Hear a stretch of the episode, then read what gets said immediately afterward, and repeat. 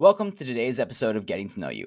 I'm your host, Cameron Edward Benton, and on today's episode, I have the great pleasure of introducing you to Chris Orozco. Chris is a shadow integration coach and the creator of Operation Moksha, where he often delivers his shadow integration teachings through clever memes, or you can find him on YouTube delivering deep dives into shadow integration topics, how to integrate the different you know polarities of ourselves as human beings, the light and the dark. Um, Chris is an absolutely fascinating human being. We met each other after a party out in Austin, Texas, and just really started jiving. Um, we dove into a lot of complex uh, intellectual conversations, emotional conversations, just about the individual human being as well as the collective as a whole. And near the end of the conversation, I just was like, "Hey, you know, would you mind, you know, jumping on the show that I hadn't even created yet?" And he was more than generous to come on, and we just had an awesome time, um, really talking on this episode. Uh, we start off with just, you know, what is shadow integration, the difference between that and shadow work, which is kind of a popular zeitgeist phrase uh, during our current time, and then we dive into really how the work applied to him, him sharing his personal journey from, you know, being born and raised as a Jehovah's Witness to leaving the church to being kicked out of his home, uh, you know, moving around from house to house in Orange County, uh, eventually, you know, having a mental breakdown, and then, you know, discovering self, himself through shadow integration and rebuilding his psyche in a really, really powerful way that is, you know, demonstrated through the proof of his life as a really powerful and awesome, thriving human being. Um, beyond that, we dive into his love of anime and really how that ties into both his personal life and his work with shadow integration. Um, so, like I said, Chris is a you know wonderful, open-hearted human being. You can find him on Instagram or YouTube at Operation Moksha. And without further ado, here is getting to know Chris Orozco. All right. So today on the show, we have uh, Shadow Integration Coach Chris Orozco. He's also the owner and operator of Operation Moksha, which you can find on YouTube and uh, through his channel on Instagram. Chris, why don't you tell us a little bit about that? What What is Shadow Integration Coaching and what in the world is Operation Moksha? Nice. Cool. Well, first of all, I'm stoked to be here. It was so cool to connect with you. I'm glad we get to do this. Same, man. And let's see. So I guess I'll start with the first question, like what is shadow integration? Mm-hmm. So, first of all, it's important to explain what the shadow actually is. And it's the place where all the thoughts and feelings and parts of your personality you wish you didn't have mm-hmm. go when you push them away. Hmm. So you have a thought you don't like, you have a feeling you don't like, you have a part of your personality you don't like, and naturally we just push that away. That's what we do. And mm-hmm. only problem is that doesn't really go anywhere like most people think it does. They think it disappears mm-hmm. when you push it away but it actually just goes into this kind of like existential trash can known as the shadow. Mm-hmm. And the reason that's a problem is because all those little parts that you push back there are still alive. They're still mm-hmm. doing things, they're still informing your opinions and perspectives and guiding your behavior. Only problem is they're doing it from a really freaked out perspective because they're the mm-hmm. parts that were too scared or too in pain or too overwhelmed or whatever to deal with, so you mm. push them away. So it's literally yeah. the the least functional parts of your personality running your life from behind the scenes. Yeah. And so shadow integration is it's taking a look at all those parts that you've thrown away, figuring out what they were trying to accomplish, and ultimately integrating them back into your psyche and into your life by helping them accomplish that same goal in a much healthier way. Got it. So within shadow integration, and this is one of the things I think that we, we originally talked about when we first met was I noticed the distinction with you with the term shadow integration versus shadow work. How do yes. you kind of, um, I would say, like describe the differences or make the make the exception for that? Yeah, so it's funny. This is actually, uh, I think I came up with this distinction. I haven't heard it before, so if someone else said it before, I don't know. But, yeah, I haven't seen it elsewhere either. So okay, great, because I hear a lot of people talking about shadow work. You know, it's yeah. it's become popular within the last maybe three and a half years or so. Yeah, it's in the zeitgeist for sure yeah, yeah, it's it's become really popular. But the only problem is that like there's honestly not that thorough of an understanding of it because something mm-hmm. that happens a lot of times is when something becomes popular, people will sell it even though they're not really good at it because they want to be relevant. They're like, "Yo, this thing mm-hmm. that's really big and popular, like I do that too," even though they don't really fully understand it. And so there's a lot of there's a lot of miscommunication, there's a lot of misunderstanding, and and people just don't really know better. So a lot of it's pretty innocent. Mm-hmm. And so I've looked at the way different people were talking about shadow work, and I was like, yeah, okay, that's not really shadow integration, but that is doing something. Hmm. And then that kind of made me aware of the distinction. And for me, the distinction is shadow work is anything that allows you to become aware of your unconscious material. You know, like yoga can do that. Like you're in a pose and you start to become aware of your thoughts and feelings. Sitting meditation, you're breathing, you start to become aware of your unconscious or subconscious material. Talk therapy can even do it, breath work, all these mm-hmm. different things can help you become aware of what's in your shadow, but they yeah. don't lead to integration. Mm-hmm. Because mm-hmm. integration takes all that a step further and it adds an analytical component of not only being aware of your stuff, because it's, it's good to be aware of your stuff, like that creates more internal freedom. It allows you to behave in new ways, even though your mind's telling you to do all this other stuff. And it is liberating and it is valuable. But, but integration goes just a little bit deeper and adds the analytical component and asks, okay, there's all these different thoughts in my head, there's all these different parts of myself. Let me ask why they're doing what they're doing. And let me see if hmm. I can find out a healthier way to do what they're doing.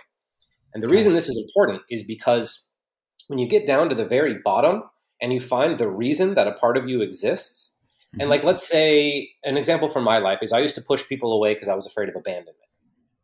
And it sucked because I wanted to be close to people, but I kept pushing them away. I would either piss mm-hmm. them off or I'd ghost them or I'd do something to make sure that they didn't want to hang out anymore.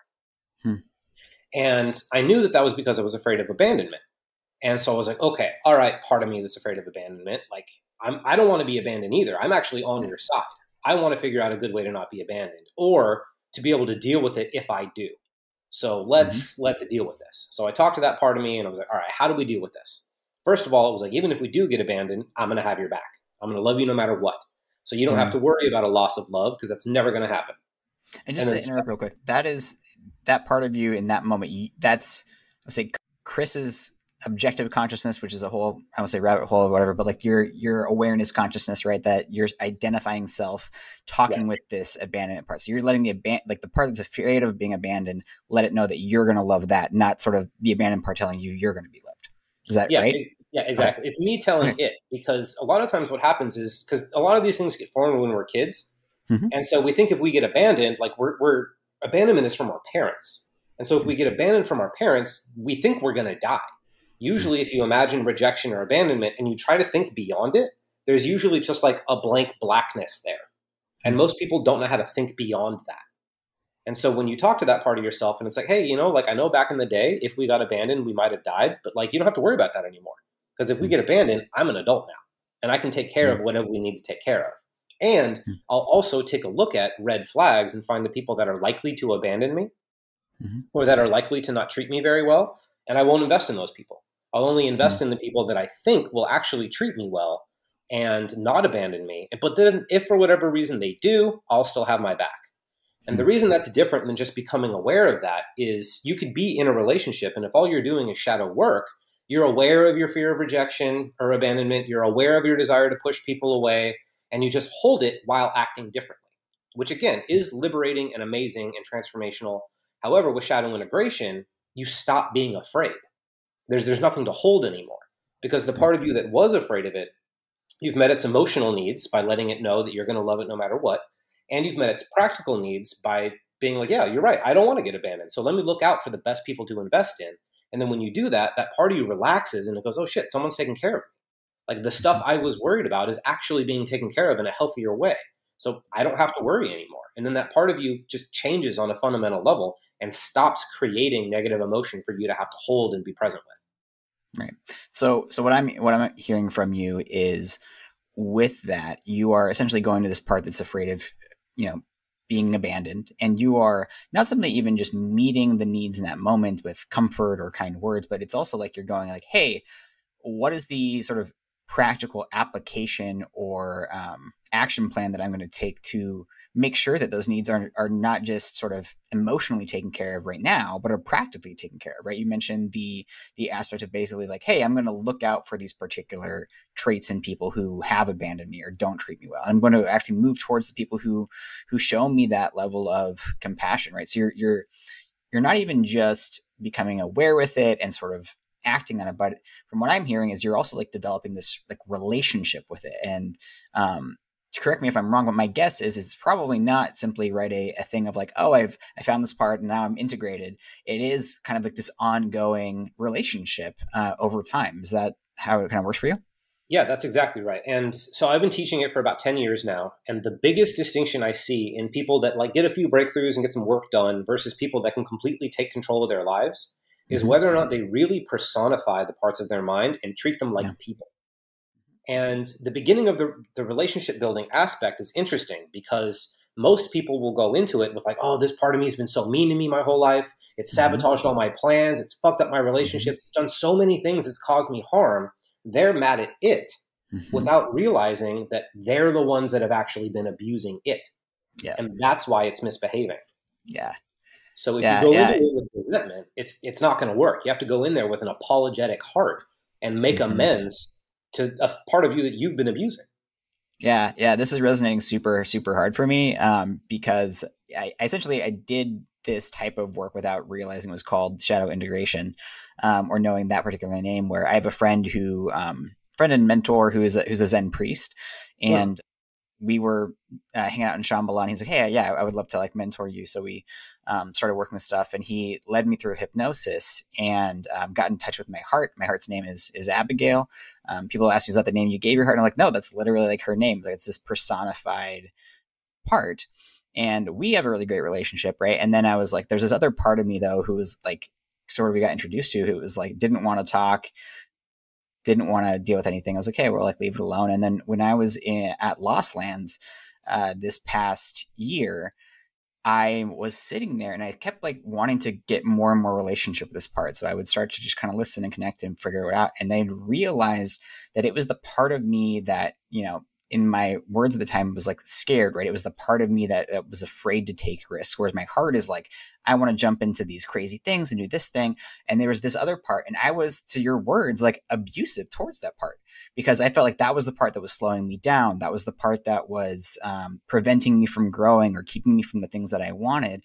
And in retrospect, I was like, oh, this is like, the part that like keeps me alive. Like this is the part that makes sure I have enough money for this thing. This is the part that allows me to like make sure I'm, you know, not doing something completely asinine and get thrown in prison or like it's the part of me that wants to keep me safe. And like how do I develop this relationship with this part so that not even just with me, but also like guiding that relationship between my heart and this other part of myself so that I'm able to move forward much better because often what was happening for me was I would move forward like like you said trying to push this part into the shadow and sort of go beyond what was a safe limit for me and then have this sort of like nervous system retraction mm-hmm. um, that was going completely against everything and I would kind of have to start at ground zero right and it was this constant back and forth motion versus as I've developed that relationship with my own boundaries and my own limits and needs and things of that nature I'm able to move forward at a much more smooth pace Hell yeah, man. And that's so important to acknowledge because that's one of the biggest kind of problems with not acknowledging the shadow, especially if you want to do spiritual practices like affirmations or mm-hmm. mantras or anything like that. It'll actually put you in a conflict with the parts of you that don't believe it. Right. Mm-hmm. So if you want to use an affirmation of like, everybody loves me, but deep down you believe nobody loves me. Mm. Every single time you affirm that, the part of you that is invested in believing that nobody loves you is going to be like, no, that's not right. We can't believe mm. that. You hmm. told me to never believe that. You told me to believe nobody loves me because if I believe that, I'll be okay. And so it actually has to fight back to keep you safe.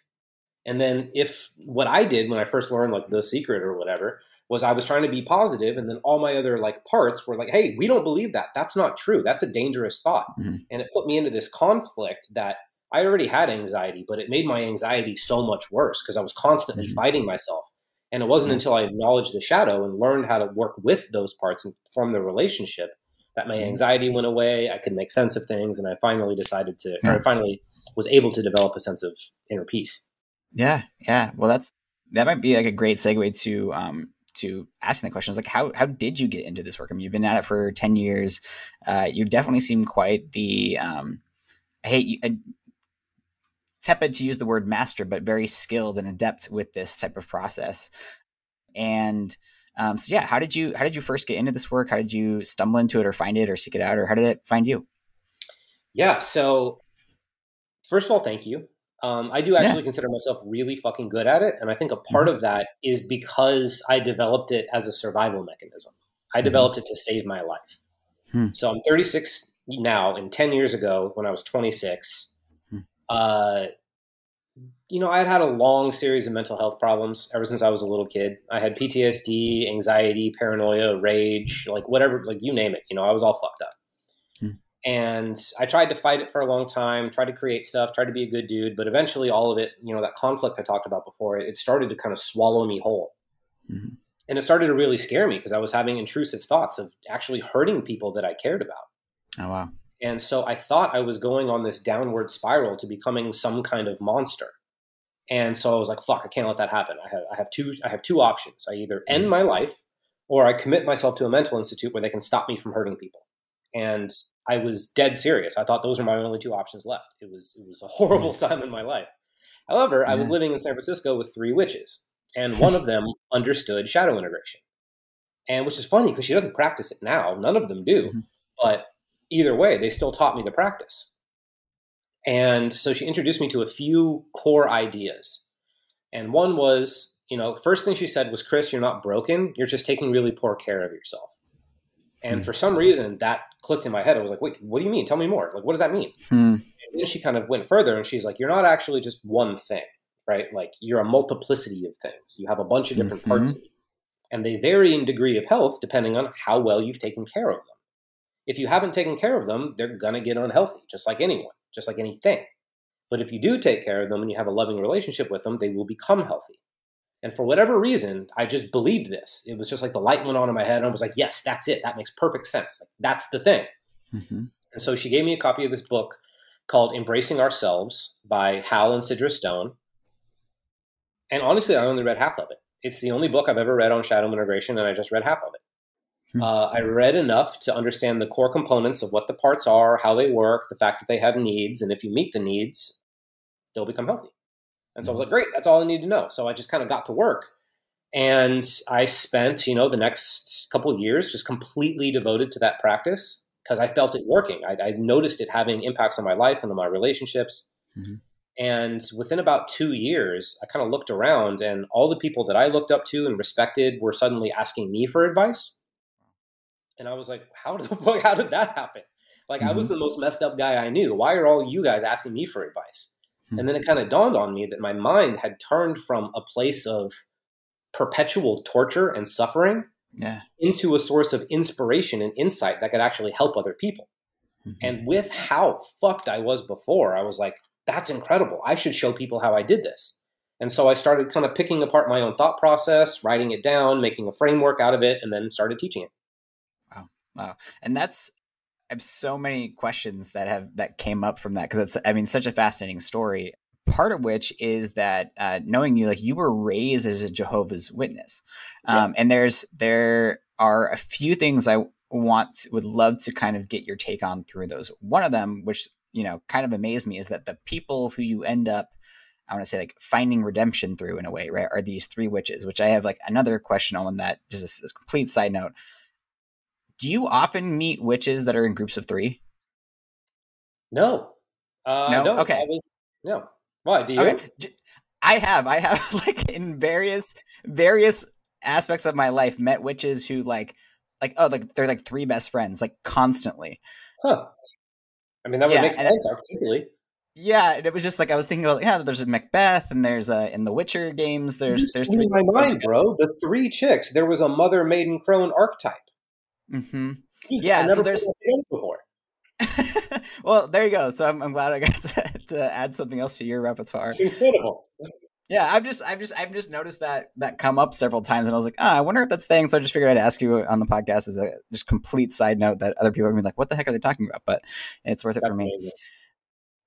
the the other thing along that line is coming from a Jehovah's Witness and talking with a lot of people who are in various aspects of, of spirituality or psychology and integration, right? A lot of these, um, and I have two other really good friends, or one of them is sort of like an ex friend now, but I care about her still deeply, mm-hmm. who were raised Jehovah's Witness. And that, like, I was raised as a conservative Christian, and that has done a lot of damage that has been really challenging sure. to integrate. And then hearing about what happens with at Jehovah's Witnesses, where it's this other incredibly extreme level of that, um, beyond what I was ever aware of, that it can really put people in a really fragmented place that even like your level of like what you're struggling with from a mental standpoint, how you how often like you're kind of you know basically scared of all the things that they're telling you to be true. I don't know if that was true for you or not, but that was true for a lot of my friends. Like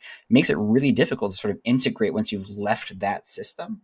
Um, so yeah, I would love to hear, um, if you don't mind, just sharing just a little bit about your your experience in Jehovah's Witness. You know, how and when did you leave, and then how did you how did that kind of lead to um, honestly the discovery with the witches and starting this this practice and for yourself?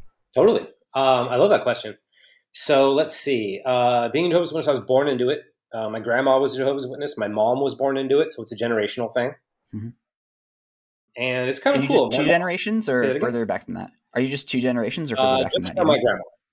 All right, cool. Yeah, just curious because I have a friend who's like six or something like that, and I was like, "That is yeah, fucking wild, man." You, you know, but even the two, yeah, it's it's it's it's wild. So anyway, continue, please. I was kind of fortunate, you know, like as a kid, I, I did the thing. I went door to door with my mom and my grandma, and I knocked on the mm-hmm. doors and I did the preaching. But mostly, I was into that for like if I was a good boy, I'd get to go to 7-Eleven and get a fucking candy bar afterwards. So mostly, I was in mm-hmm. it for the candy or to play with the kids and their toys if the kid whoever owned the home had yeah kids. that was that was my deal. But yeah. I think I don't know how old I was, but I did give up as like a six year old or seven year old or eight year old. I mm-hmm. did get up and give a talk to the whole congregation where wow. like I had to read a passage from the Bible and describe it, and my mom wrote it for me. I had no fucking clue what I was talking about. Right. So up until that time, it was mostly just doing what my mom wanted me to do. Right. But my dad died when I was six years old, hmm. and that was basically the defining moment of my life. Uh, I was hmm. there when it happened. Uh, I saw his body, and hmm. I was six. So that really kind of fucked my head up. And it left me with a few distinct ideas about the world. One, that the world is chaotic and dangerous. Two, there's absolutely nothing I can do about it. And three, anything I love can be taken away from me at a moment's notice, and that's just how it is. And so I learned that at six. And being left around Jehovah's Witnesses, they don't really have good answers to questions that a six year old would develop after an experience yeah. like So I wanted to know what was going on. I was like, why did this happen? Like, somebody help me fucking make sense of this. This is ridiculous. Mm-hmm. And all they could do was read the Bible. And I was like, would you fucking not? Like, could you just give me some like heart to heart? Like, yeah, yeah. connect with me and treat me like a person and mm-hmm. say something that you thought through for yourself instead of just reciting a book. But nobody yeah. could do it. And so even at like six or seven, I was just like, you guys, I'm smarter than you guys. Like, even as a little kid, I was like, I, I know more than you. And so I, you know, played it cool for a little bit, but then I ultimately left the religion at 12 and officially just told my mom I'm not going anymore because this is all mm. nonsense. I can talk circles around them, so I'm not yeah. doing this. Were you labeled with, uh, I think what they refer to as like a free spirit or something of that nature? There's like a, a label for sort of worldly. Yeah, so there's there's being worldly. I think there's one that my friend had labeled though, where it's like you're labeled with like a disagreeable spirit or something. It's, it tends to be with people who like I would say like are intellectually combative uh, at a young age. That's a good explanation for me. I am very intellectually combative. Yeah. However, let's see. Uh, no, they never gave me any label like that. I never really drank the Kool Aid in the first place. Got it. Like my brother got baptized, so him turning around was a bigger deal. Got it. So it's kind of funny because my dad was like that. I, I got my rebellious side from my dad because he he wanted to be one of the elders, but they kept telling him telling him what to do, and he's like, "I'm not going to do that." And so I kind of got that side from my dad, but they never labeled me anything. Uh, I didn't drink the Kool Aid ever, so I was never really a part of the church. So I don't think hmm. anybody really ever considered me as part of it. I didn't get baptized, my brother did. Um, and I kind of just did whatever I wanted. So I don't think anybody ever considered me as part of it. So me dissenting wasn't, I don't think it was that surprising to anyone. Got it. Got it. Yeah, it's a little bit, I to say probably a little bit different from my other two friends because one of them his family, like I said, six generations in, he was like he was like really really in it from um, you know from a young age, and he he was like sent to like their headquarters in like Washington D.C. or wherever yeah. in Virginia or something like that. Yeah, you know what I'm talking. Yeah, yeah. Um, and so he was like, you know, in kind of that deep level of it, but was also just very smart and was like, he knew at some point he was going to leave and he was just kind of going through the motions at that point. And my other friend, uh, she was pretty combative and a woman in that, in that set and setting. And, uh, her, her, I think her dad or her family was like a very well known thing within the church. So I'm sure it's a little bit different if you're maybe not as prominent or that kind of thing. So that makes sense. Oh yeah, my my friends that made it, or people that I knew that made it past adolescence and hmm. into mm. somewhat of adulthood, they had a much harder time leaving. I had yeah. a friend. I have a friend. He was one of my best friends when I was kid. When I was a kid, who I haven't talked to in maybe ten or fifteen years. He just recently found me on Instagram because he finally left the church, but his family was so inhospitable about it. He left the country. He moved to Korea because wow. that's how far he had to get away in order to feel like he had his own life. Wow, wow, that's gnarly. And, and what state were you in when you were in the church and this is going on? Born and raised in California in California. What part? Like more in Southern California, Northern California? Orange County represent. Yeah, Orange County, oh, South okay. Orange County. Yeah. Down in, okay, down in LC. That makes sense. All right, just cool. for those, just to be clear, there's two different types of Orange County. There's, okay. there's, the kind of Orange County you know from Real Housewives and shit. And I mm-hmm. did go to high school with those kids. I did know some of those kids. But mm-hmm. there's also South County, which is where I spent most of my time. It's where I graduated from high school. It's where all my friends lived. And South County is the best part of California. I probably shouldn't even be saying this because now people are going to go look it up and start going. But it's it's completely different. It's just beach cities and chilling. And I was homeless during high school, so it was just like me having the best time on the beach with my friends. So, so is South Orange County is that like Huntington? Even Huntington is kind of like the bougier, like not as cool version. Uh, uh-huh. I'm talking okay. about like Dana Point, San Clemente, San Juan Capistrano, like that whole okay. area. All right, cool. Yeah, I'll have to check out that area because my my association with Orange County is mostly Fullerton, which is where uh, I went to college, and Fullerton was there for about four years. Right. And it's that area, that type of Orange County, is probably like my least favorite place in the world because it's like all of the same. Like it's just all cement. It's all these same buildings that look exactly the same. There's like a Taco Bell every four blocks. Like it's just there's no culture. There's no no heart. So that's and, northern Orange County. Fullerton yeah, in particular used to be a really solid punk rock hotspot. It's yeah, where all the yeah. punk bands used to be from. So it used mm-hmm. to be cool when I was a teenager, but now it just sucks.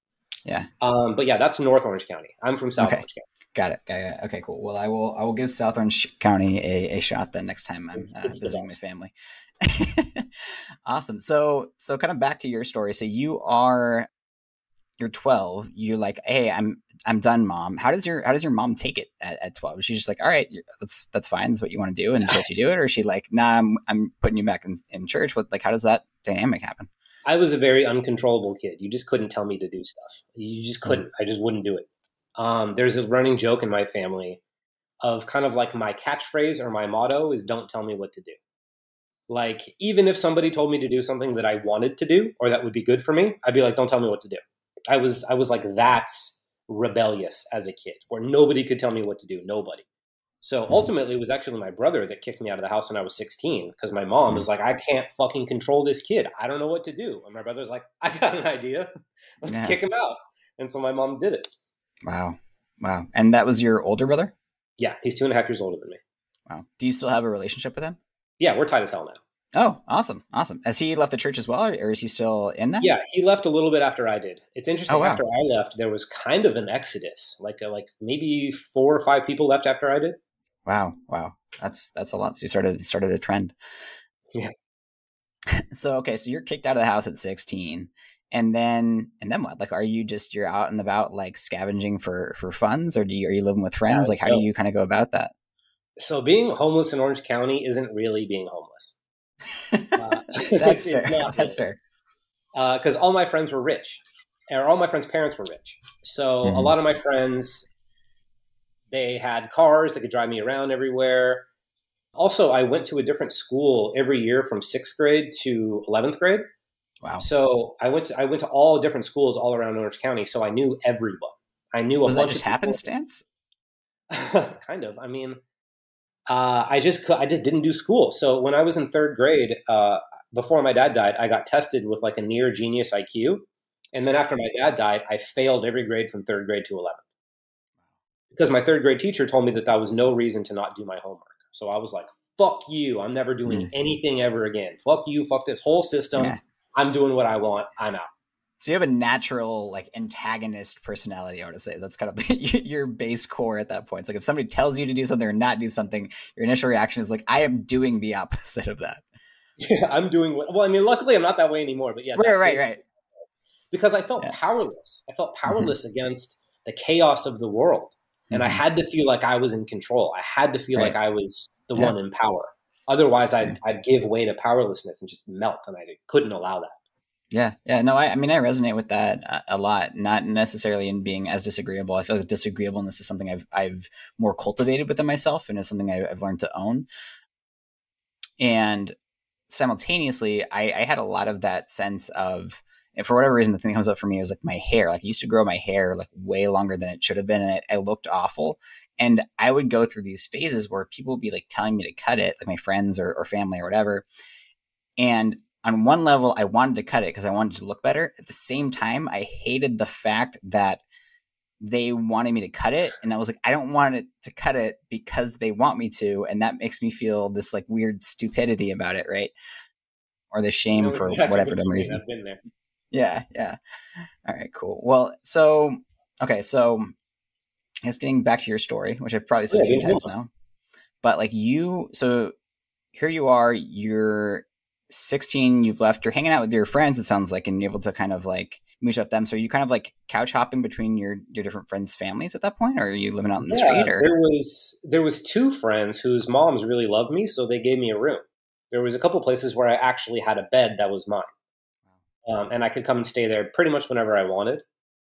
There was a couple other people. Uh, my friend Adam had to hide me in his bathtub, so I spent you know a night or two sleeping in a bathtub, which was interesting because like his his like family would come into the bathroom to take a leak at like late at night, and I've got the bathroom shutters like over me, and so I'm hiding in the bathroom trying to not make any sounds while the family is like coming in and out of the bathroom and oh my god, I'm just hilarious. trying to sleep. Yeah, so it's interesting. uh, I had another friend uh, whose dad was a dickhead, but the mom was cool. And so the mom would hide me from the dad. And wow. she would be like, okay, so he's going to go here at this time, so you can sleep here, but he's going to wake up at this time, so you got to be out by here. And mm. so uh, I also had a classic car. I had a 1974 Galaxie 500, which is basically a boat on wheels, so I could sleep in there if I needed to. Uh, there was a cute couple different punk squats I could stay at uh, really dirty, nasty, disgusting places, but the people who lived there didn't give a shit, so I could stay there if I wanted. And between all those different options, I pretty much always had a place to go. Oh. I pretty much always had food, except I didn't like that I was mooching off of my friends. So mm-hmm. I eventually got a job at Toys R Us, which was hmm. amazing. That's that is that seems like the funniest place for you to be getting a job at this stage in your in your life. it was cool. I had a great job. I sat in the back and played with all the return toys to see if they were broken. Oh, wow. And if they were broken, I put them in this pile. And if they still worked, I put them in this pile. And then on Saturdays, I got to run the Yu Gi Oh! and Pokemon card tournament, which I was mm. really into Yu Gi Oh! in high school. So that was awesome for me. Yeah. All right. Cool. Cool. And that might be, um, okay. I want to talk about anime and your love for that because I know it's a big component of your are, but I do want to continue sort of this story and getting kind of to the the witches from here at this point. So you are yeah. close to close to graduating high school at this point. So what what kind of what happens next? Like how, but how does your life shape out? Do you graduate from high school? Okay. Do you drop yeah. out? So if we're leading up to the witches, there's there's a thing I forgot. Like the reason I left the religion was hmm. because mm. I'm sitting there at 12 years old and I started studying different religions because I was curious about what other mm. people thought. Because the idea of just like you're born into the right religion and everyone else is born into the wrong just didn't make any sense to me. And so I was like, let me study what everyone else thinks. And then I was studying Buddha, studying Krishna, studying all these different people. And I was like, you know, most of these people are just random guys. You know, like I'm a random guy. If they figured it out, there's no reason I can't figure it out. So that's what I went to go do. And so I started different. That's why I left the religion at 12, was because I was hmm. like, I'm no different than you motherfuckers. You figure it out, I can figure it out. So I went to go do that. And then that ultimately led to me getting kicked out and all that sort of stuff. And so ultimately, leading the witches was the result of my pursuit into finding the right way of life for me because I was convinced that there was a right way to live, at least for me, and that I was going to find it. And so I experimented with New Age philosophy and spirituality, uh, Eastern stuff, pretty much every philosophy or religion or spiritual practice I could get my, my hands on. I started studying and developing. And that, that is what ultimately led me to the witches is uh, I had had my first, I've had multiple nervous, like mental breakdowns. And after my first one, I moved back home to Orange County where I met my ex girlfriend, uh, who was a witch. And then she had me, you know, we moved back to San Francisco with her friends, which was very, very difficult for me. Um, and that's kind of how all that happened as a result of just my my spiritual seeking and all that sort of stuff. It ultimately just led me there. Yeah. So were you were you when you're struggling with the mental breakdowns? It doesn't sound like, unless I'm wrong, it doesn't sound like you're dealing that much with that while you're in high school. It seems like it's mostly once you've kind of gotten out in that kind of in between space. Is that right, or is it? Yeah, when I was in high school, it was pretty much just nonstop fun. Hmm. I was just having a good time all the time. Like yeah. I was extreme, like because I was so kind of aggressive. I was also really nice, you know, because I'm a nice guy and I like being friendly with people but I also just have a really strong aggressive part of my personality. Like I, I, my insides are fire. I, I tell mm-hmm. people that I am made of fire on the inside. And when you get to know me, you start to see that more clearly. And like, I have a mm-hmm. friend who's been coming over and she's like, wow, you listen to like fast, heavy punk rock, like all the time, like in the morning, in the night, always. And I'm like, yeah, like it soothes me. Mm-hmm. And so I've always kind of been like that. And so that was a big part of my seeking and making sure that I could deal with that and it made high school really fun because when you're the like headstrong asshole, all the girls like you, all the guys are afraid of you. The guys that aren't afraid of you want to be your friend. And so I was intimidating to the guys, which made them respect me, and I was sexy to the girls, which means I could have whatever girl I was interested in. So I would have like five girlfriends at the same time. They didn't know about each other. I was like mm. ultimate headstrong, super duper fuckboy in high school. Mm-hmm. Um, the problems didn't really start until I was about 19. So what what shifted at that point for you? Was it like kind of no longer having that structure of of high school and the routine and the friends and stuff, or like what what shifted for you? I got my comeuppance uh, okay. from all the fucking around I'd done. Uh, when I was 19, uh, I said I was staying in a few different squats, and there was one in San Clemente that I spent a lot of time at because a lot of my friends hung out there. They were in the neighborhood and they always had drugs, so I could go get high, I could go get drunk. I always had a place to sleep. My friends were always there. It was filthy and disgusting. Looking back, I can't even imagine because I could sleep there. Was, I can't believe I did that. Mm-hmm. But anyway, so I was hanging out there, and uh, there was this girl there that I fell in love with. She, at the time, she was the most beautiful thing I had ever seen in my entire life. It was like if you took my dream woman and just extracted her out of my brain and put her in this house, it's like that's what it would have been like. Hmm. And um, she liked me too. And I was shocked by that because I thought she was like a fucking angel.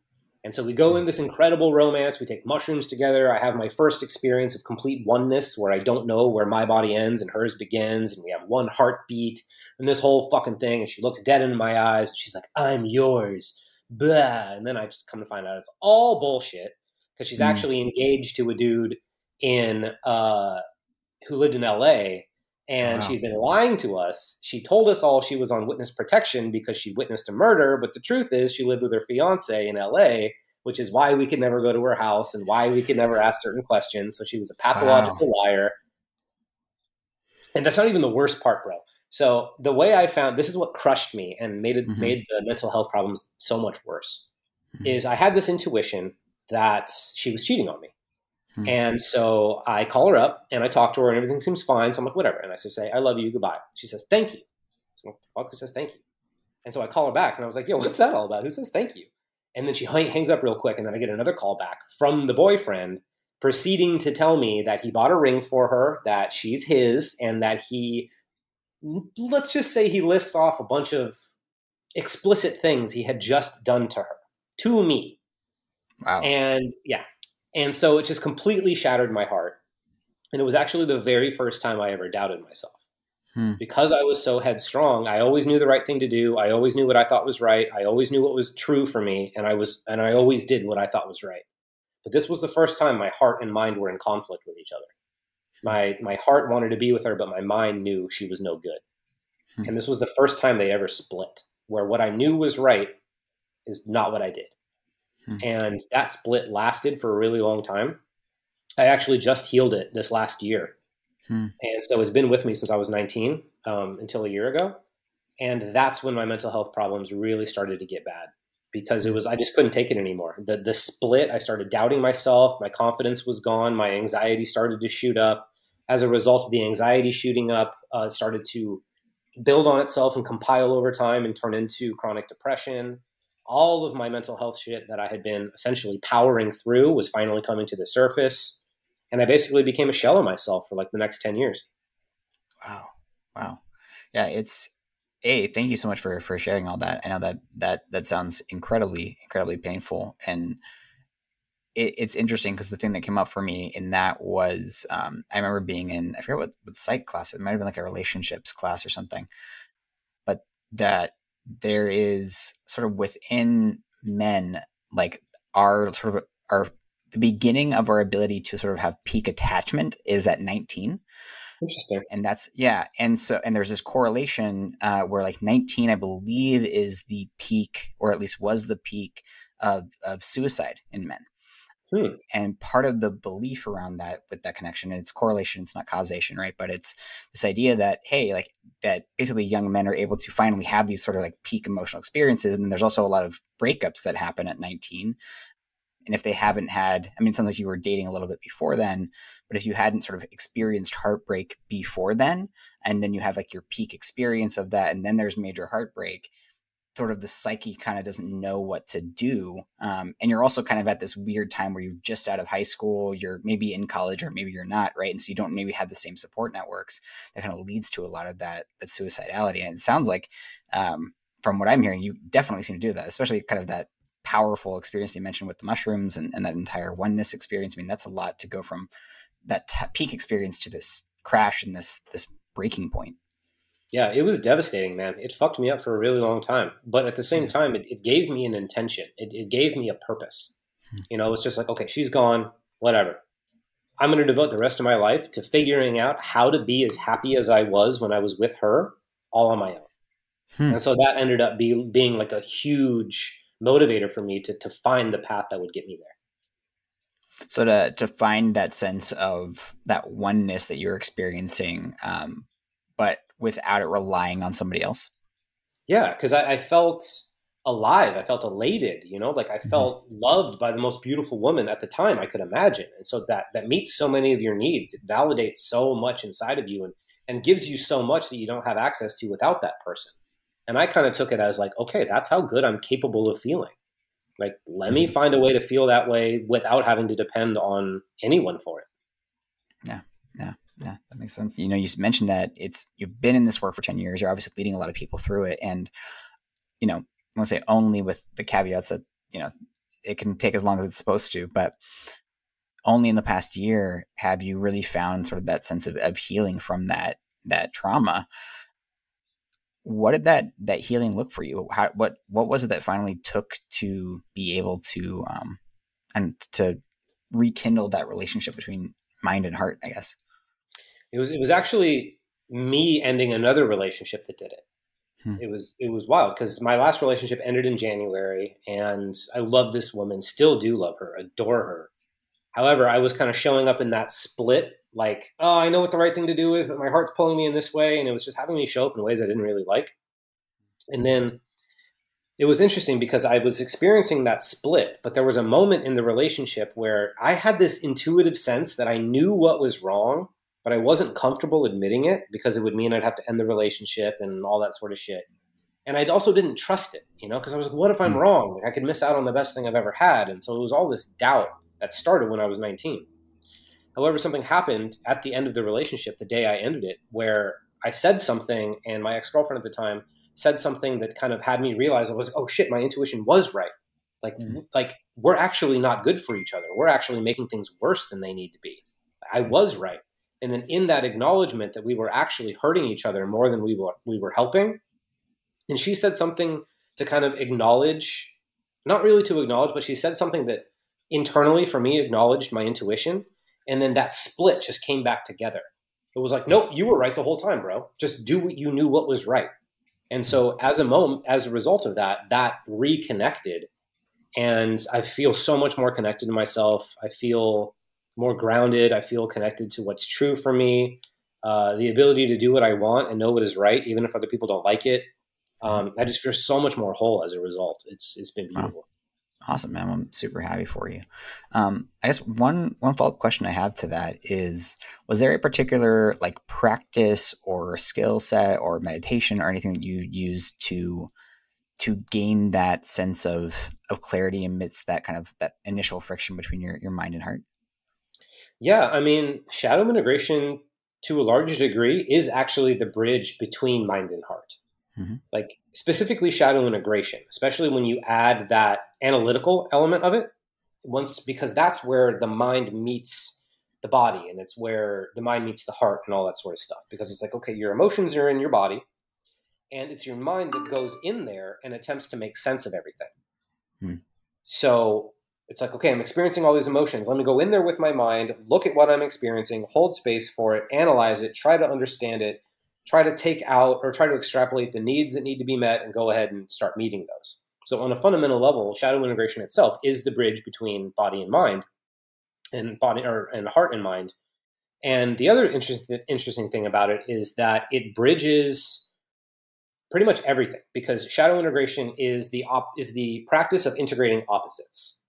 And like this symbol that I wear around my neck is the alchemical philosopher's stone. Mm-hmm. And the philosopher's stone, obviously, it's from an anime, which I have a sticker from that anime as well, uh, because it's my favorite of all time. But in their their version of alchemy isn't based in anything real.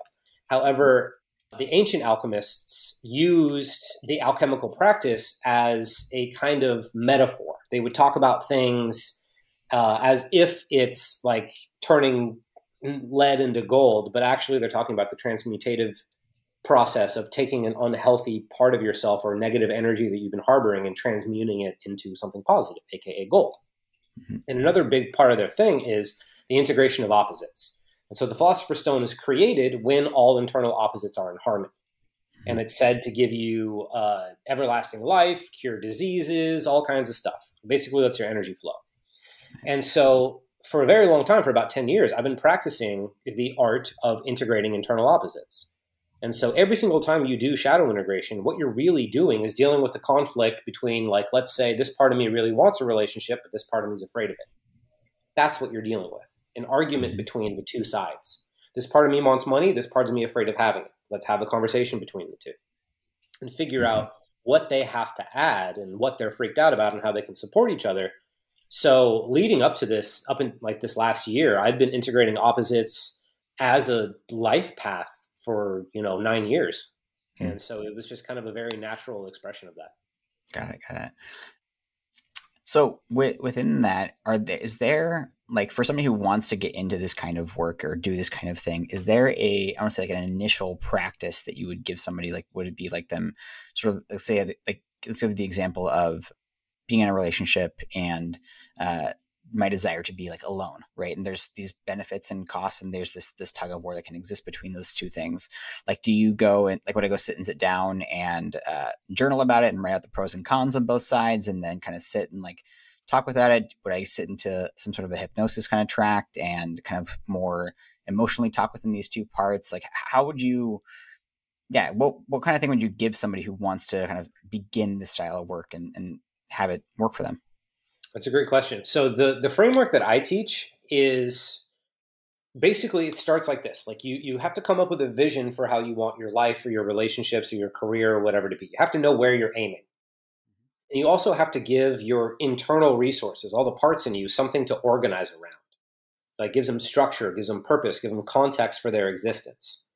And so once you do that, once you say this is where we're going, this is where we're aiming, the parts of you that are on board with that get on board. And then the parts of you that are not on board with that start to speak up. And then it's your job to just listen. So it's beautiful because you don't actually have to go looking for your shadow. Like you don't have to go looking for anything. All you have to do is get clear on who you want to be, what kind of life you want to live, and walk in that direction. And eventually something's going to come up to get in your way. Mm-hmm. So my mentality is kind of like if it's not broke, don't fix it. You gonna say something? Yeah, I was just saying. So once, once that, I guess my question is like, once that once that conflict comes up, what do I do then as a I was like a novice shadow practitioner? So what I did in the beginning, and what I would recommend as somebody new, is uh, first of all judge your self awareness and emotional capacity. Maybe do a little bit of sitting meditation, and see if you get really anxious or see if you get really overwhelmed or something. And then I would maybe start with a mindful uh, with a mindfulness practice for a few weeks leading up to it, because if you just start going into shadow integration, you're kind of opening Pandora's box and you don't know what's going to be in there and you don't know how well you're going to be able to hold any of it. So it could dysregulate you. It could like you could just start acting angrily because you've opened up a new pocket of anger that you don't know how to deal with and suddenly you're fucking yelling at everybody. So there's like things to be aware of. However, your mind does have a lot of natural defenses against that. Like it doesn't doesn't really let you look at stuff that you're not ready to look at unless you're on psychedelics, in which case be very fucking careful because the normal defenses are not there during psychedelics. And so you can open up shit that you're not ready to look at. However, for the most for most people, your it's your mind is designed to not let you look at stuff you're not willing or ready to see yet. So you have these kind of built-in mechanisms, but you still want to uh, judge your capacity. You still want to judge, you know, what happens when you sit with yourself, and just get a sense for how much you can do.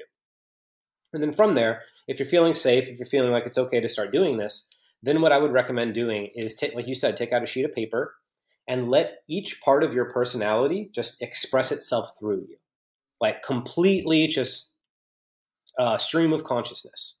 And they might argue, you know, so you might have to go back and forth. You might have to be like, I really want to go do this thing, and the other part's gonna be like, oh, but it's so fucking scary, and what if everyone hates us? And it's like, well, but like I'd really like it, and blah. and so like you might go back and forth for a little bit. The idea is to let both sides express everything they have to express. Because, like, you know, after you vent, like you're angry about something and somebody lets you vent, and then you take a deep breath and you kind of think a little bit more clearly, and you're like, ah, fuck, I'm glad I got that out. Mm-hmm. It's the same type of deal. You want to yeah. let both parts vent everything out. Partially because that's going to get everything out of their system, allow them to take that deep breath and relax and think more clearly. But when you look over it later, you're going to be able to parse out like what specifically are they afraid of yeah. like i want to have tons of money but i'm afraid it'll turn me into a shit person it's mm-hmm. like okay great what about it might turn me into a shit person is there any part of me that already wants to be a shit person if so mm-hmm. let me address that and then once mm-hmm. that's addressed then all of a sudden the part of me that wants money and this other guy over here can be like yeah let's go get the money because the thing i was worried about's been dealt with so let's go fucking get it Mm-hmm. So that's kind of what the integration process looks like in real time.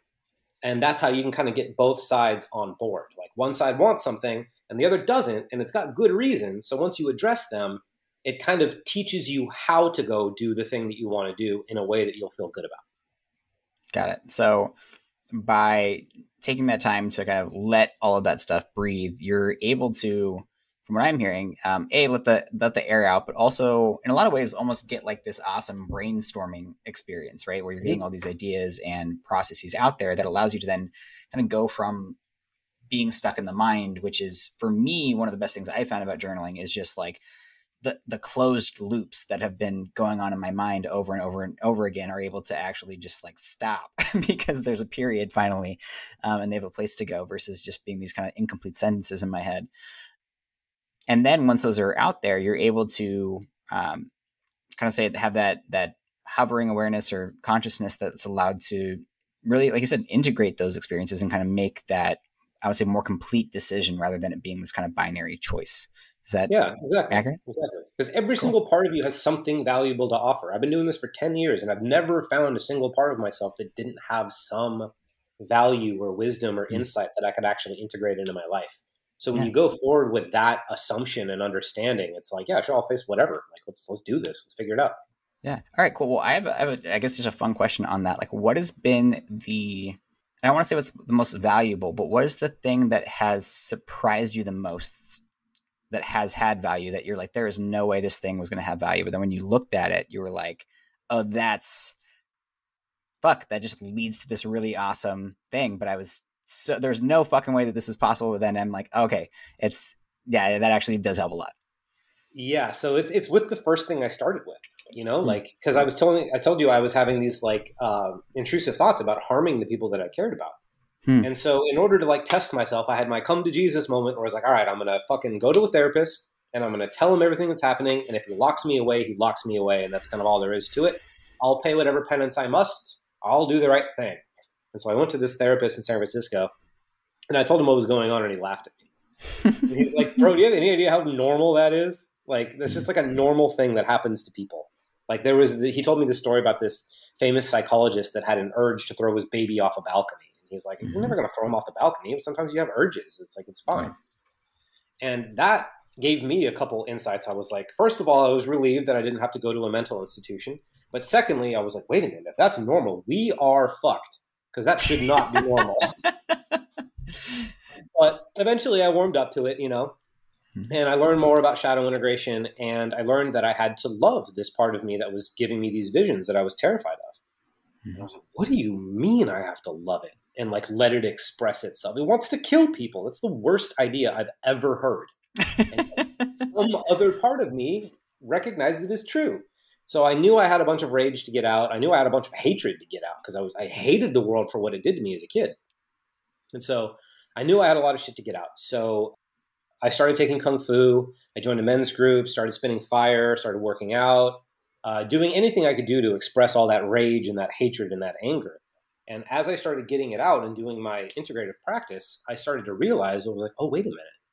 I'm actually angry for a reason. I'm angry because people are abusing me and manipulating me and mistreating me, and I'm not standing up.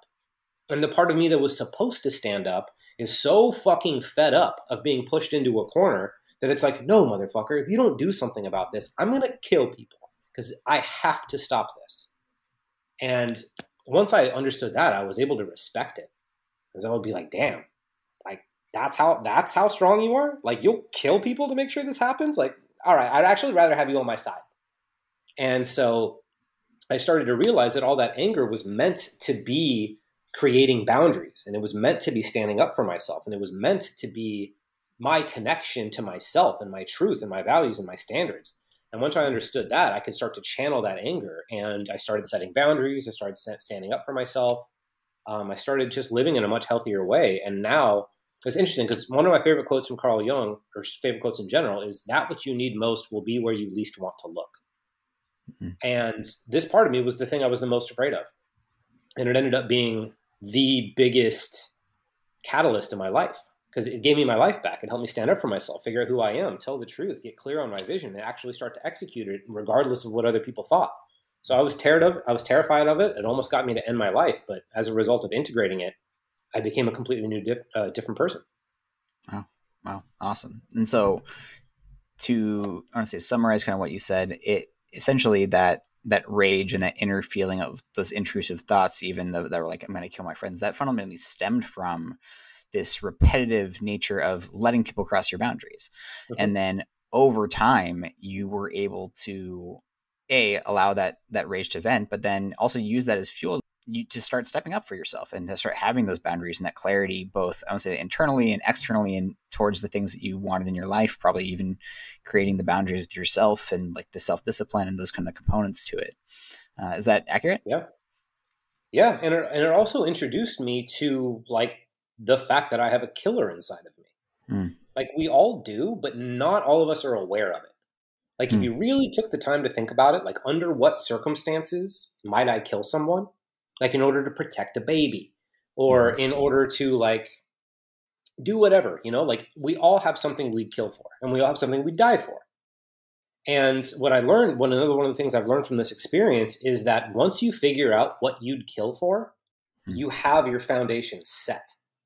Hmm. It's like, this is the thing I'd go all the fucking way for.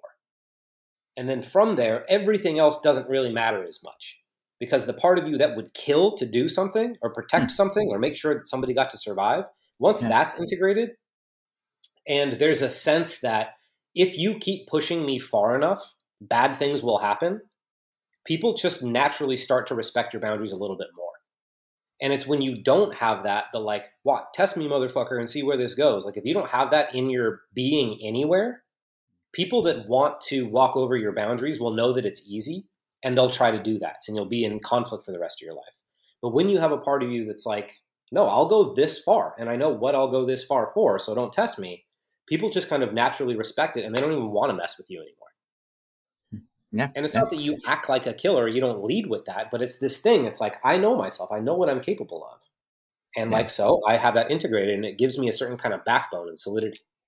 Yeah. Yeah. I've I've heard once in this um and it resonated with me. It's like the idea of like having a sheathed sword, right? This mm-hmm. idea of when you have that, you you're not walking around with your sword out, you're not flailing around at people and hurting anybody, right? But there's also this like, yeah, I have this um, and if something were to happen, like there, I might get killed, but I'm still going to chop off an ear probably, or, or make my. It's not yeah. to be easy, right? And it even um, humbles you because it's like mm-hmm. because mm-hmm. I know where I can go in myself. I'm going to be extra loving and extra peaceful so that I never get there. Hmm. Yeah. Yeah. Like, I know what I can do and I don't want to do that. Right. Yeah. That makes sense. Yeah. Thank you for sharing all that. That's uh, super, super insightful. My pleasure. Yeah. Well, I'd love to kind of we can still definitely keep talking about shadow work, and I, actually would love to as it relates to some of these things. But I know that you are a huge, huge, huge anime fan. I believe the first time I saw you, you were wearing like a, a Naruto uh, Halloween costume. Um, I've never seen Naruto, but there I am at three Naruto costumes over that whole weekend. Oh, were there? That's awesome. but yeah, I would love to um, hear about that. Like how how how anime, why anime, what do you love about anime? And I'm curious, um, I'm guessing it does, but like, what do you find within anime as like a tool or a, I'll say like a map or guide within shadow work even? Hmm. Cool, cool. So let's see. I got into, well, I was into it as a kid, you know, like mm-hmm. Toonami would come on and I'd watch Dragon Ball Z and like Goku turned Super Saiyan and I shit my pants and it was a yeah. huge deal. It's still the greatest moment on TV ever. I'm pretty convinced yeah, it's it's the it's the greatest moment in anime pretty much ever. Except I did try to rewatch it again, and it's mm-hmm. unwatchable. It is so much powering up and yeah, screaming yeah. for like four episodes straight that I was like, I can't yeah. do this. Like, I watched, I, I rewatched recently uh, all of Dragon Ball Z. Uh, I cut out all of the filler episodes, and then. I'm almost finished with Dragon Ball Super, which I have to finish soon because they're going to take it off of Hulu soon. Mm. But I I was watching the same thing where it's like Frieza's like, yeah, there's five minutes left of the planet, and you're like, 15 episodes later, the planet is still not destroyed. So I don't know what kind of time you know I think they're using, but it's not super accurate.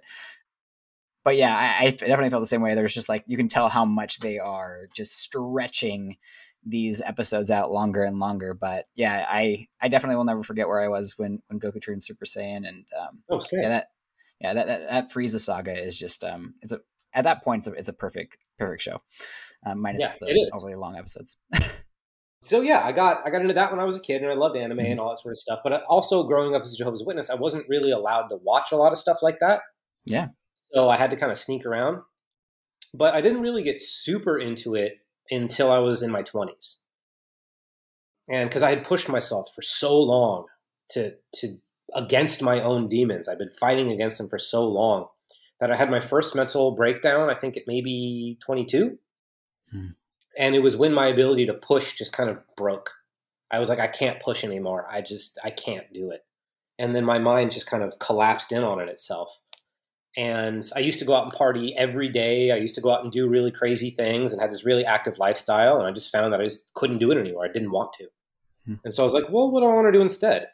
And I thought back to my old high school friend Trevor, and I was like, you know, he got so much out of nerd shit. And I was always kind of jealous of that. I always kind of wanted something like that. So let me get into anime. And so I uh, started watching Naruto, and I got into cartooning for a little bit. Uh, I didn't stick with it, mm. but I did get into it for a little bit. And I just fell in love with the characters. So Kakashi's my favorite anime character. Uh, if you guys don't know him, he's a fucking G. Kakashi. Is that from Naruto? Yes. Yes. He's okay. Naruto's first teacher. Got it. Okay. And he was the guy I was dressed as the first night of the party. Okay. Got it. Yeah, he's my favorite anime character. Uh, he's amazing. What are, what so are some really, of the qualities you liked about him? Well, he's got a really interesting kind of parallel to my life in that mm. his dad didn't. His dad killed himself when he was a kid, and that was a defining characteristic for him. It turned him against mm. the hmm. world, turned him against people, kind of very similar to me. And it was through a series of events and people taking people taking notice of him and caring that helped him steer away from this kind of nihilistic self-destructive path that could have could have turned him into a villain hmm. and i just like resonate with that because i was because yeah. he was also a really smart gifted kid and so was i and bad shit happened to him so he got you know went down a dark path exactly like me but then when you meet him you don't know any of that stuff happened he's just this calm cool collected really good leader who's great at teaching, doesn't take any shit, and then once you actually see him fight, you see that he's just cold as hell, and he's just going to take out anybody. So nice. this this contrast of like cool and stylish and fun and friendly and all that sort of stuff mixed with absolutely blood not bloodthirsty but just like because he's not vicious he's just like he's cold and they'll get it done and i really admired yeah. that duality in him And so I got really into the show, but it was actually the, the one of the first main villains of the series that had the biggest impact on me. And uh, it was this guy Pain, who's my favorite villain of anything ever. And he gives this monologue to Naruto after he destroys his entire village that I had to be like, I had to rethink my whole life after I heard the monologue. So I was like, this is wild. Because he's basically talking about so his village was destroyed by Naruto's village.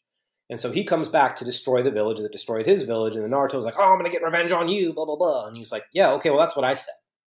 So you destroyed my people, so now I'm here to destroy you. And then if you destroy me for destroying you, I'm just to come back and destroy you again. So we're to be in this never ending conflict. And you don't have a way out of the conflict, but I do.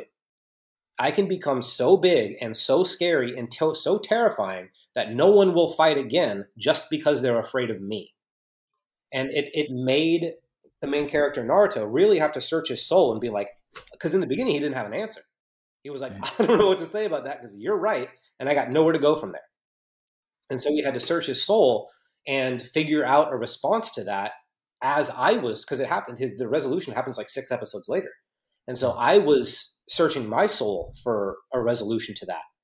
And I was like, oh my God, it had so much come into focus for me and made me realize that, like, in our life, the the fragmentation of the the political sides and the constant mm-hmm. like you did this to us and it's like oh but you did this to us and like you're terrible in this way oh but you're also terrible in that way mm-hmm. that it's a never ending cycle that will yeah. only get worse and worse and worse as time goes by mm-hmm. and there has to be a mediating force to stop that cycle of running out of control and then when i realized or i thought about it more and i realized that shadow integration is that that force that can come in and create harmony out of the chaos and it gave so much more meaning to my work.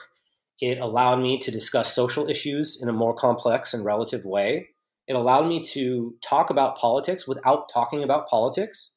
I would actually just discuss the the, the fundamental psychological forces behind certain political ideas. So, because if you attack the political idea, people get all defensive and they're like, "Oh, I got to defend my idea."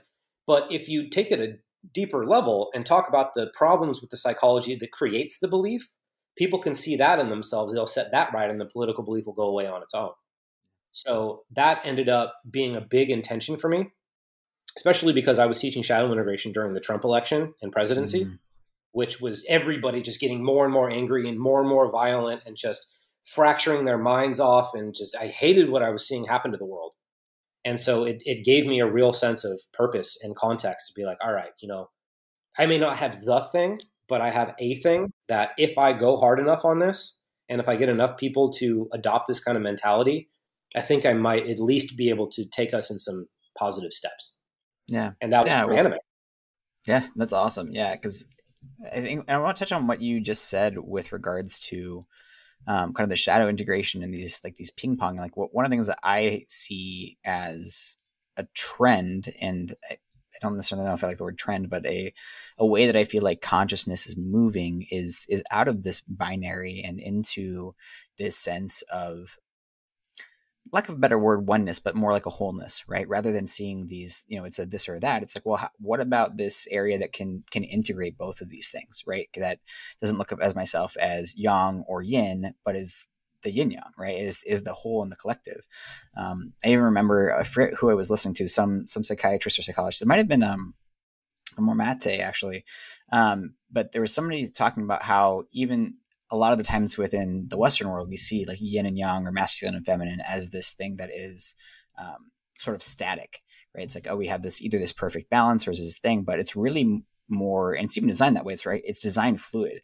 And so even mm-hmm. the idea that we are sort of yin yanging, like there's this constant dance of these polar energies moving within us and, and leading to things. And I find, I find it to be so fascinating because I think obviously with COVID and everybody being so um, separate, like literally physically, right? We were all isolated in various components. You know, whether you chose to follow those regulations or not, you're still much more isolated than we had been as people.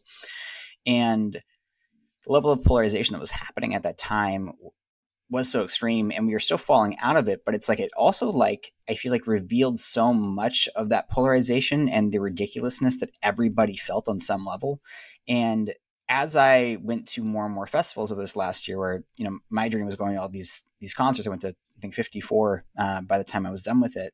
Is awesome. you know I was yeah I was I was the opposite right where I'm like I'm in these existences where I'm surrounded by all these different people and the conversations that I'm having are so much more intricate and dynamic than anything that you're seeing online because. The only thing you can see in a tweet is whatever it is three sentences right so all you're seeing are these people and then you're seeing the the instagram posts or the people you're seeing the people who are the loudest and often the most simplistic in thought versus people who are actually having these longer, more nuanced, complicated personal conversations that allows these things to actually shape and have. Like even some of the conversations you and I had in Austin, um, so a lot of the conversations I had with a lot of those people in Austin were so much more nuanced and complex and actually human.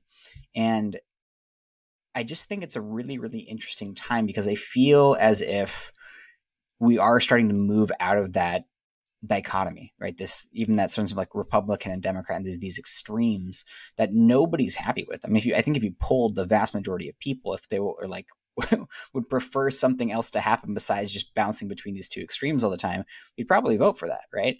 Um, but how do we how do we get that system to happen? How do we create the system? I don't know, but I, I do see that there's more and more desire to have that happen and, and a greater sense of of talking to make that happen. I think.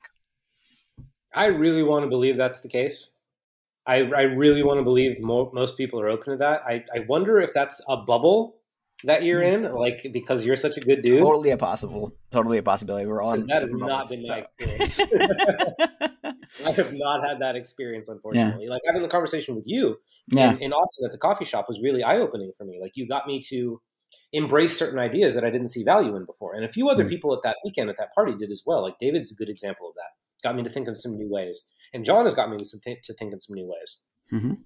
And but the interesting thing about it is when I look at the world at large, I see people kind of give that. It's a little too. It seems a little too jaded to call it lip service because that, mm-hmm. that makes it sound almost malicious. Mm-hmm. But because I don't mean it that way, it's more just like people say that, but then if you actually look at the stuff that they say when they're not in a conversation like that, it's usually still pretty mm. one sided, at least in my opinion. Yeah. And so I know very few people that actually live and speak and embody a really kind of balanced, integrative way of being. Hmm. And that could just be me. That could just be my environment. But I think most of my friends are like that. But when I look around at the world and stuff most people are saying, I don't see it as much as I'd like to. Yeah. So yeah, I don't really know what to say about that, other than I do still think we have a long way to go.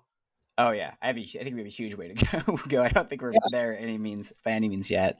Yeah, because most people I know they'll be like, "Oh, you're on that side." Yeah. Don't need to know anything about you, mm-hmm. but fuck you. Yeah. Like just yeah. because you're on that side, I know a lot of people like that, like good people.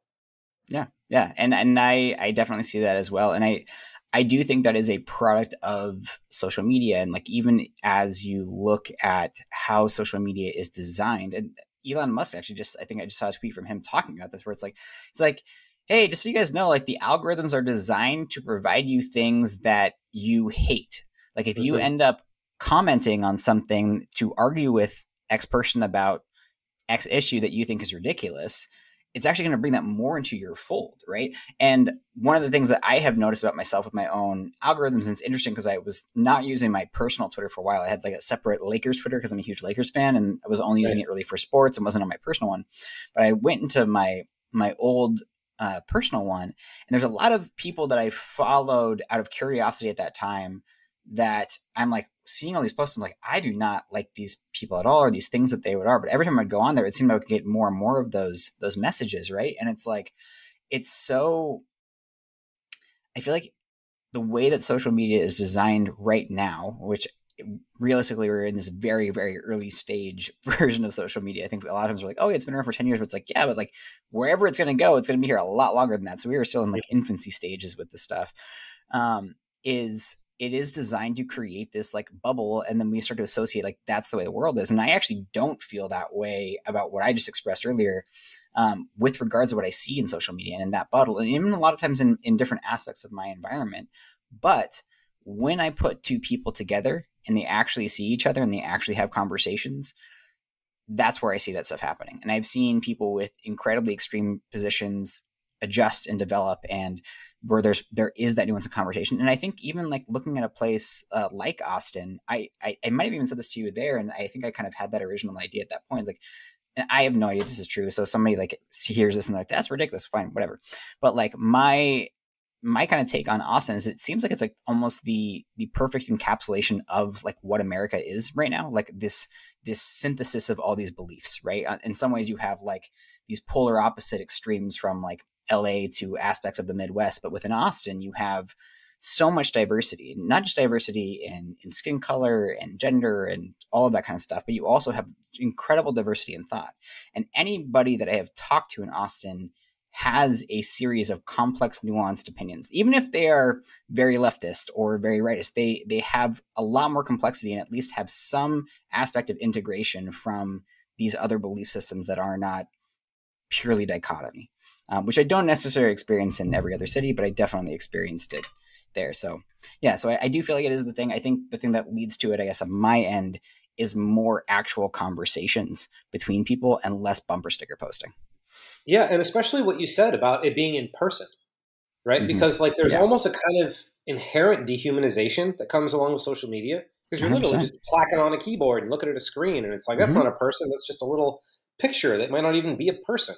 Yeah. But when you're sitting across from someone and you're actually in person having a conversation, you're just like like social media brings out the worst in people. Mm-hmm. It, it makes you want to be an asshole for some reason. You just want to be an asshole. This happens to me all the time. And but when I'm with a person, I don't want to be an asshole. Yeah.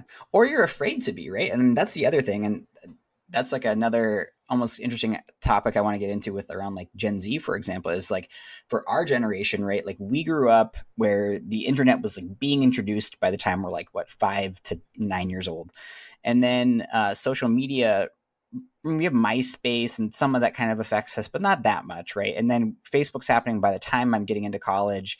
Twitter is released, I think, my second or third year in college, right? So we're like kind of the budding edge, but we have this very strict dichotomy between sort of my personal self and the the internet self, if you will, right? Mm-hmm. So there's this um, this public life and private life, and the only pr- public life that we would see people have would be celebrities and politicians up till then, mm, right? Mm-hmm. And our relationship, and actually David Mamet talks about this, who's a he's a playwright um, and and screenwriter and stuff. Um, and he wrote in one of his just little essays about how the Academy Awards, for example, are not about actually celebrating these awards that these people, but that the actors and actresses, directors, producers, writers represent basically American gods, right? These are our deities in a way. And it is not about watching the person win the award.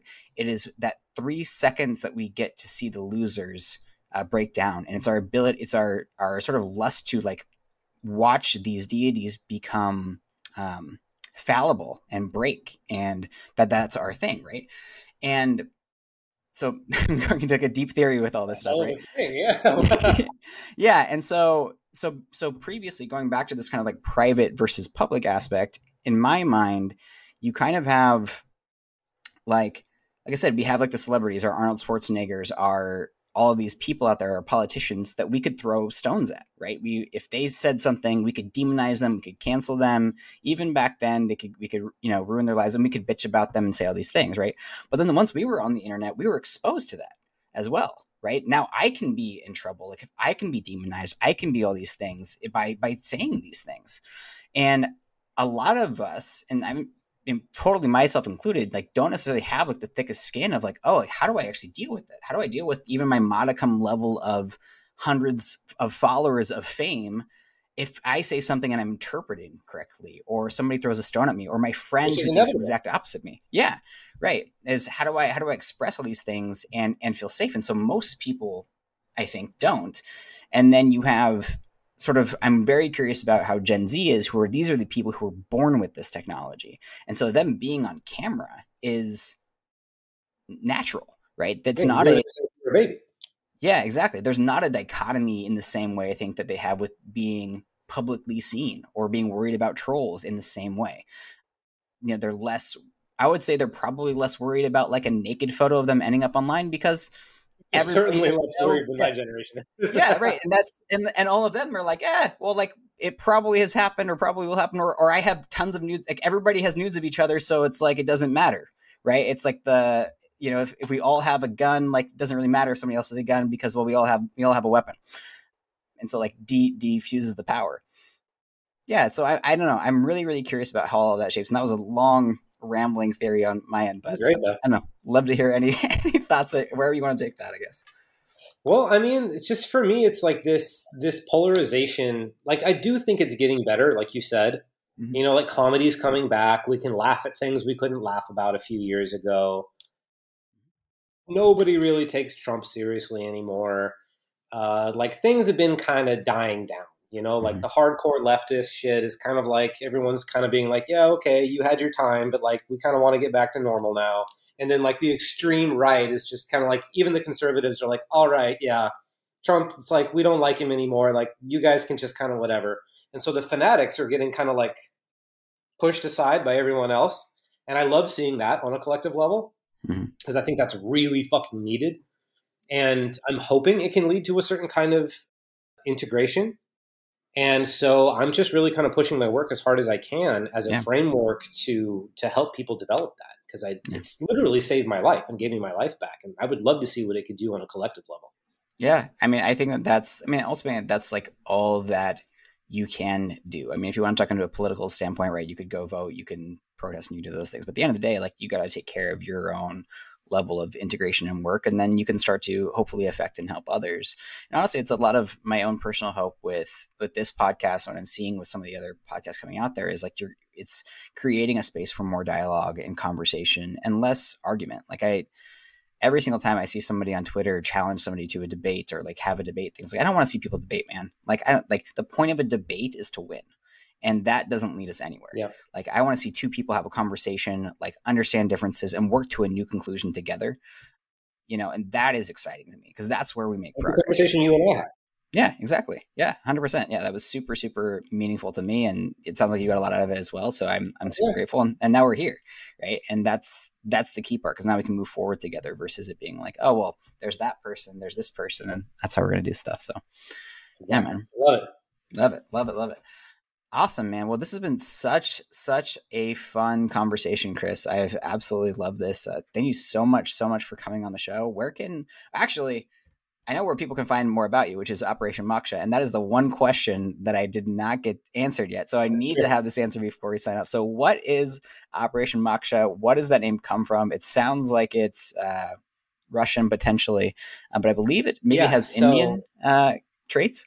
It's Sanskrit. Moksha yeah. is a Sanskrit word. So Sanskrit, uh, moksha means liberation in uh, Sanskrit, okay. but it has two distinct definitions. It, it, can mean liberation from the wheel of reincarnation, mm-hmm. but it can also mean liberation from the false personality. Mm-hmm. And so that's the context I mean it in. And so literally, it's an operation, a plan, a mission to liberate the world from the false personality. But it's also a play on words because one of the bands that inspired me the most as a kid was Operation Ivy and they have a particular song called Unity that inspired me a lot as a kid because I got into Unity ideas when I was a little kid. Mm-hmm. And uh, the, Operation Ivy really inspired me, which is cool because like one of my favorite bands is Rancid, and this was two of their members in high school, and they were just as good in high school. And they have this song called Unity, and it's about unity between everyone. Because back in the day, uh, especially uh, earlier, you know, 80s, 70s, whatever, there was a lot of like racial tension in the punk rock scene. Mm-hmm. Like because like if you ever listen to ska, they have like the black and white checkers, and mm that actually stands for racial unity because they were some of the first wow. musicians to ever have black and white people play together. Wow. And so the two tone movement largely comes from the two different skin tones making music together. And that's where the checkers come from. And so there would be different bands playing, and then you would have like this mixed group, but then you'd also have the skins and the Nazi punks. And they would all show up to the same thing, and eventually somebody would die. And that's what the song Ghost Town by the Specials is about. It's about nobody going to the show, the show anymore because you could get fucking killed. And it obviously was a big thing in the scene. And so Operation Ivy comes out with this song called Unity, and it's the first and only song I've ever heard about unifying everyone. Hmm. It's not just like we all, everybody on my team needs to be united against this thing. It's like, no, let's just all of us decide to unite. Because the whole thing is about, I don't want people to die anymore. I don't want there to be any fighting. I don't want there to be unnecessarily con- unnecessary conflict. Like, yes, you might hate some people and you might hate some people, but like, do we all really want to fucking die? Like, no. Like, if, if you gotta hate, hate. I don't give a shit, whatever. But like, we're gonna get along. Mm-hmm. And I'm obviously paraphrasing because it's a punk rock song. They didn't flesh that sure. out all that yeah. much, but that's the impression I got from it, and that was really inspiring to me. Yeah. And so the name Operation Moksha also comes from that intention, and it's also a fusion between my punk rock influence and my like Eastern philosophy influence because one is a okay. punk rock word from Operation Ivy, and the other is a Sanskrit word. So it's like layered and all these hmm. different things. Very cool. Awesome, Chris. Well, thank you for so much for sharing. Again, uh, you can find Chris at Operation Moksha on YouTube and on Instagram. Uh, Chris, anywhere else people can follow you or anybody where else you want people to lead to? Yeah. Yeah, the timing is perfect on this because I just finished my website this week. Oh, perfect. So it's operationmoksha.com. And just so you know, it's operation, just like the normal word, and then M O K S H A. So that's how you spell moksha. Um, and go on there, it'll have access to all my socials. It'll have access to my online courses you can buy. It'll show you how to get coaching from me, testimonials, tell you more about me and my work, what shadow integration actually is, and everything you might need to know. Perfect. Yeah, and you, Chris has a great, uh, great YouTube channel. Has a lot of great, awesome videos on there. So if you want to dive into this stuff and just access a lot of that material, it's totally online and available. And uh, Chris, this has been so so so much fun. I'll probably have to have you back so we can uh, continue some of these cool conversations and stuff, or yeah, uh, figure that stuff out. Yeah, awesome. So it was great yeah, having I want to go deeper on anime. I know, I know. We, we got to go deeper on anime. And there's a lot of things that we could have gone uh, into at all. I mean, we didn't talk about video games at all, which I'm a huge gamer as well. So definitely talk about that. All right, Chris. Well, it was a blast having you on, and I'll I'll talk to you again soon. Yeah, it's an honor. Thank you so much, man. My pleasure. Thank you so much for listening to this episode of Getting to Know You. If you enjoyed listening to this episode as much as I did in making it for you, please consider leaving a five star review on Apple, Spotify, or wherever you get your podcast. It would really help the show out. Additionally, if you'd like to stay in touch, consider following me on Instagram at Cam Edward Benton. That's Cam, C A M E D W A R D B E N T O N. On Instagram and YouTube if you want to follow the show on there as well. Once again, thank you from the bottom of my heart for listening, for taking the time, for being curious. It means the absolute world to me. So thank you from the bottom of my heart.